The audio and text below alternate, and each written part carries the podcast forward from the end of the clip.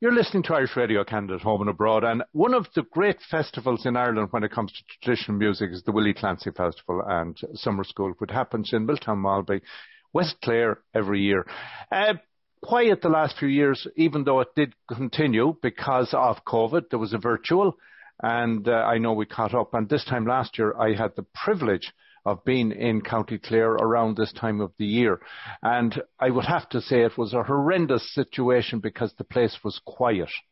Uh, it was nothing like it is at the moment.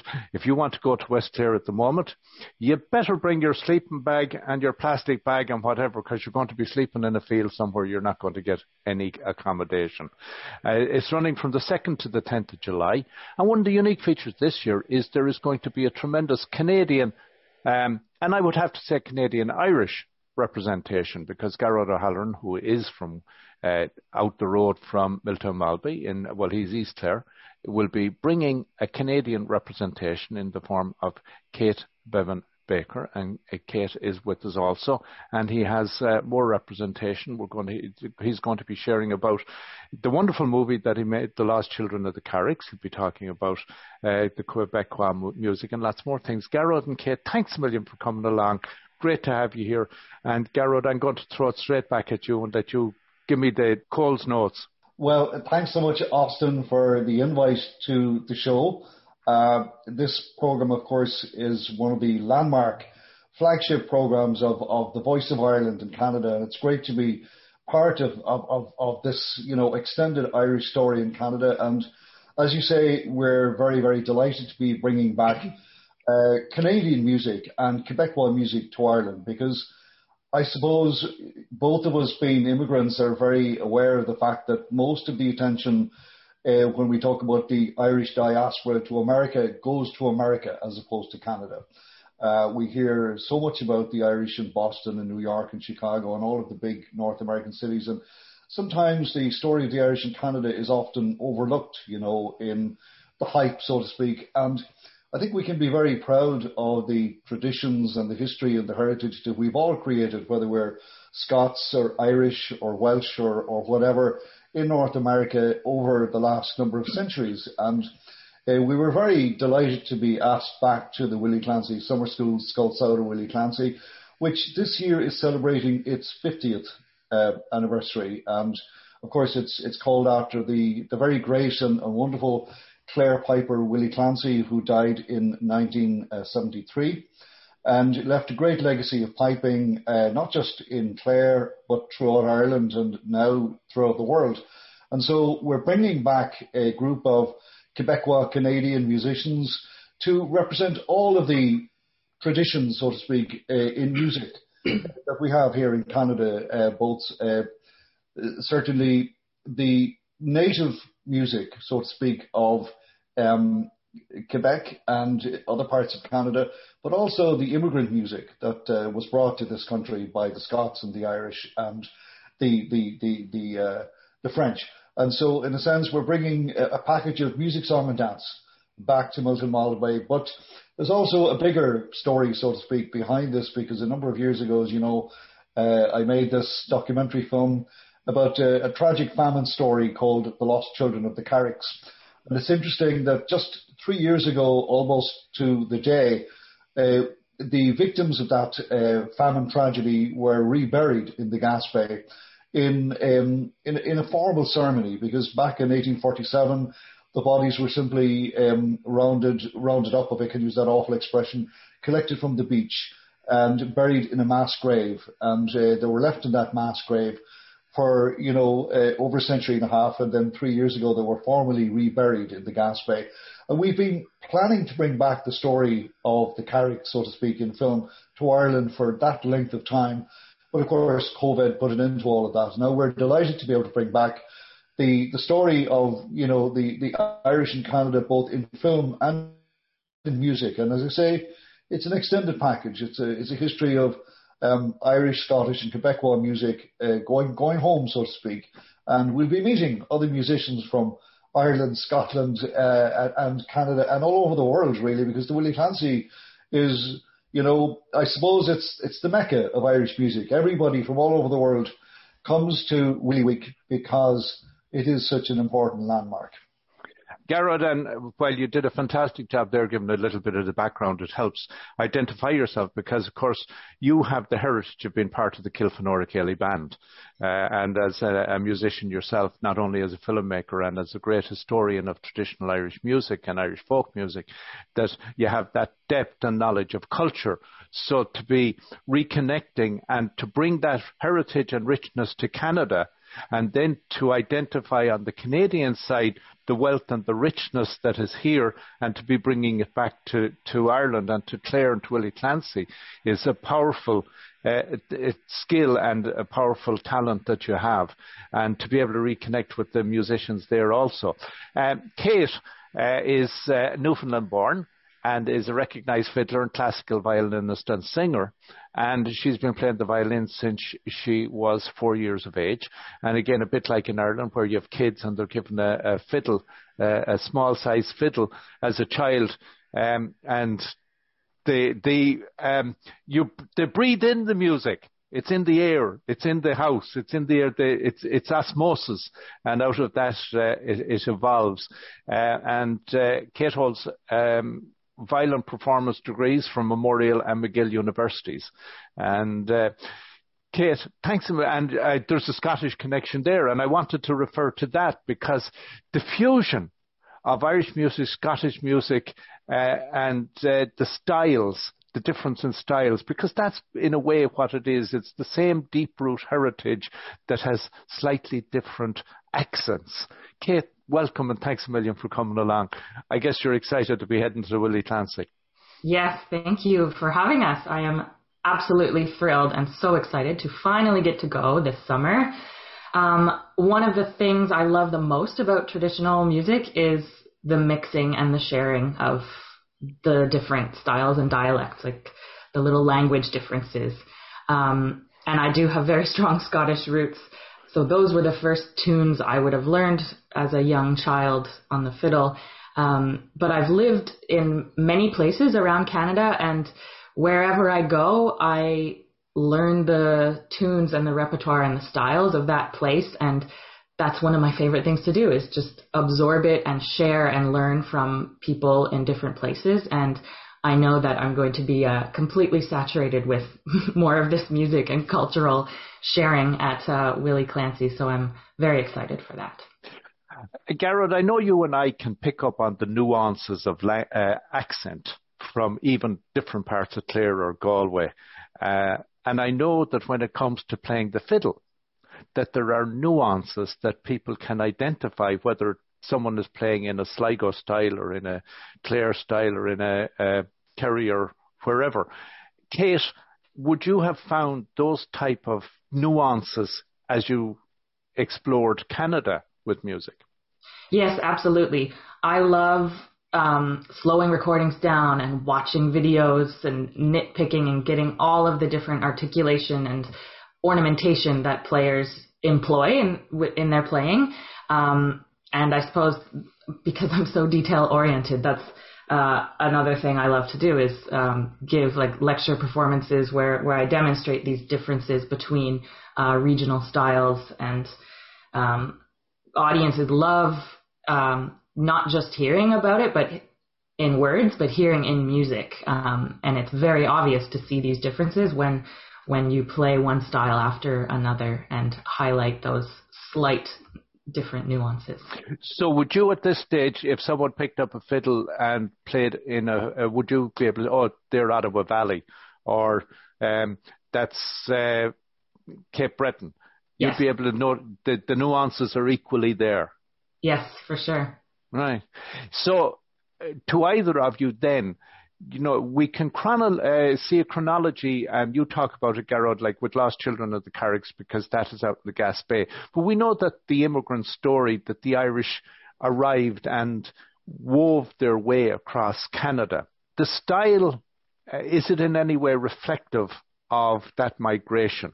That, that's a very good question, Austin. And I suppose for the, the musical answer, I would have to defer to Kate because you know that this is for specialty. Um, and I should also point out, of course, that, that Kate and I work at the School of Irish Studies at Concordia, and Kate teaches courses um, on on musical styles, which is a kind of a you know it's a very nuanced angle into the whole world of migration because if you take the spread of Irish migration and immigration across Canada from, let's say, a place like Fogo Island off mm.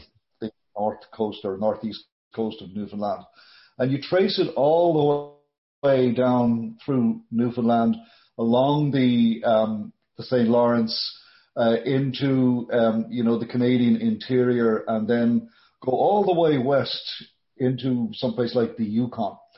Um, all of those places that received Irish immigrants all received also, if you like, um, music, song, and dance. And it's it's actually possible to map out the traces. I mean, one of the great shocks for me, I suppose, as a musician, and Kate knows this story. I was invited to Alaska back in 1999 in the middle of winter, you know, and myself and uh, a guy from France uh, who's based now in, in Canada, uh, Patrick Ourceau.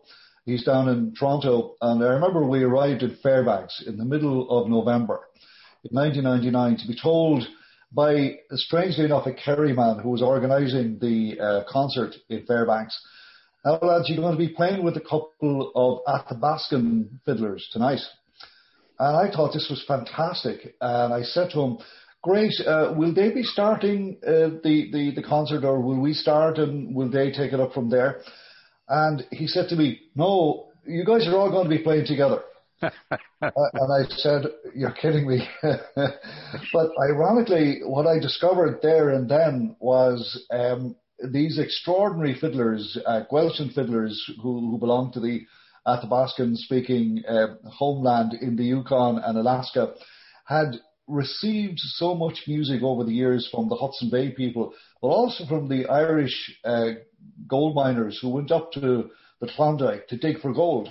And so when the miners left, the music stayed. And, and these people preserved Scottish music and Irish music. And here we were in 1999, a century afterwards, you know, uh, two fellows from France and, and Ireland rediscovering that tradition again. So for me, this is an extraordinary statement of musical travel, you know.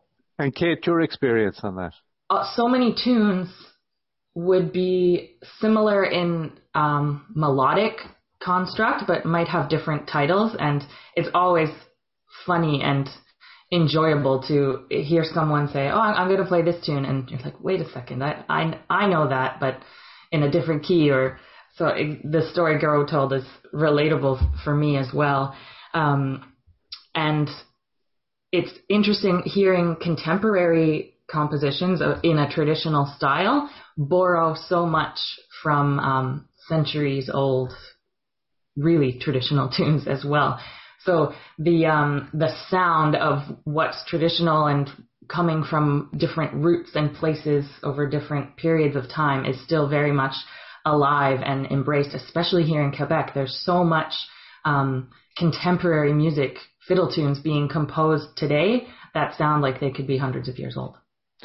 I know a few years ago I, I was at a, an event here in Ottawa and it was a First Nations event and there was a guy sitting up on stage with the squeeze box, Simeonie uh, Keenainak, and uh, he's playing a piece.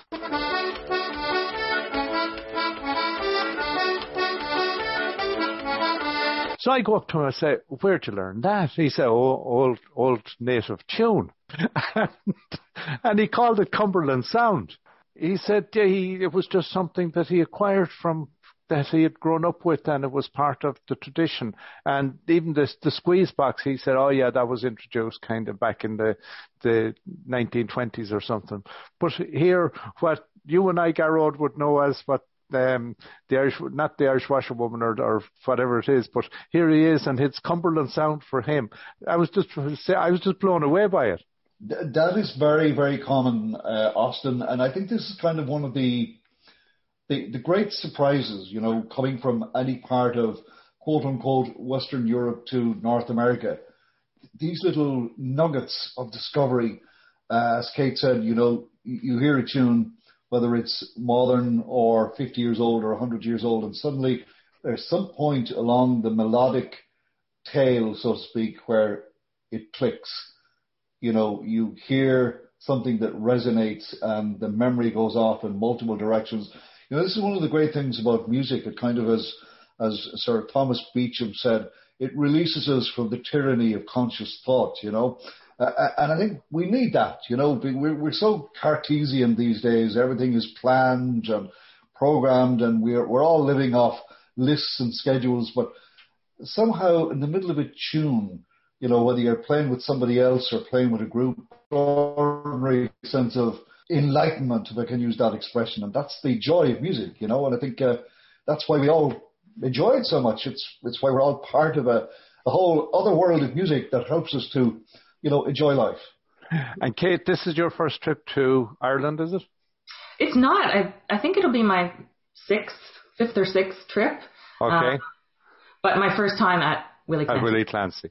Indeed, indeed. So, um, as from a scheduling perspective, I guess uh, you've um, workshops lined up, you have music sessions lined up. You're getting to screen the film, Gearóid, um, and uh, I, I, guess the, I, I w- anticipate there will be a lot of questions and answers going on. Uh, you're absolutely right, Austin. Um, it's been uh, a lot of fun trying to multitask, if I can use that expression, because uh, I think we're all we're all operating on fumes at this stage. Um, we have uh, obviously the tour. We we're rehearsing. We're trying to rehearse, um, putting a kind of a multiplicity of shows together. Uh, Kate is super busy. Our partner uh, Martine Billette, fabulous piano player, singer, dancer in the Quebecois tradition, is also super busy. So just putting three schedules together is a huge challenge because of course, we're all, you know, we all have day jobs as well.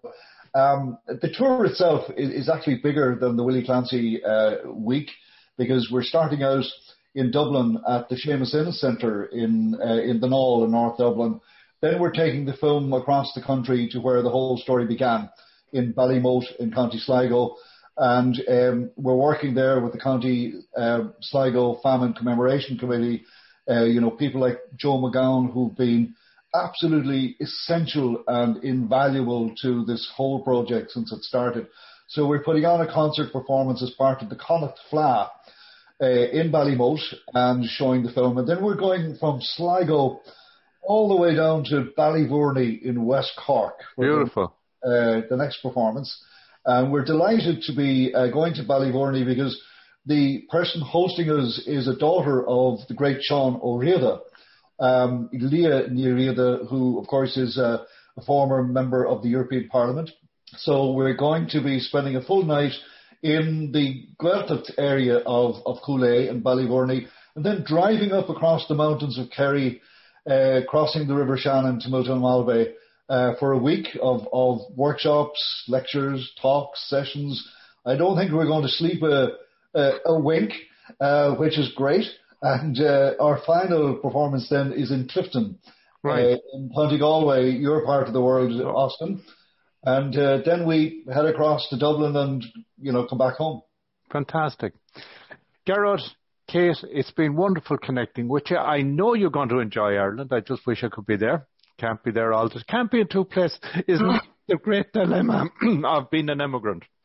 You know, what we have here is fantastic and what's there is fantastic, and you can't be in both places at the one time. Well, we hope, uh, Austin, that uh, you, you'll get to hear the music of Trí Lang uh, sometime soon, live, and uh, thanks a million for having us on the show.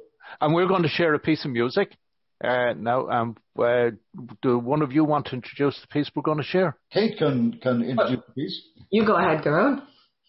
Okay, as we're as we're passing uh, the book, so to speak. Um, these are Quebecois tunes which uh, Kate and Martine uh, arranged, and we were very, very fortunate to get uh, the second piece of music from our great friend Pierre Schryer, who's a, a Canadian grandmaster originally from Sault Ste. Marie, who lives out now on the west coast.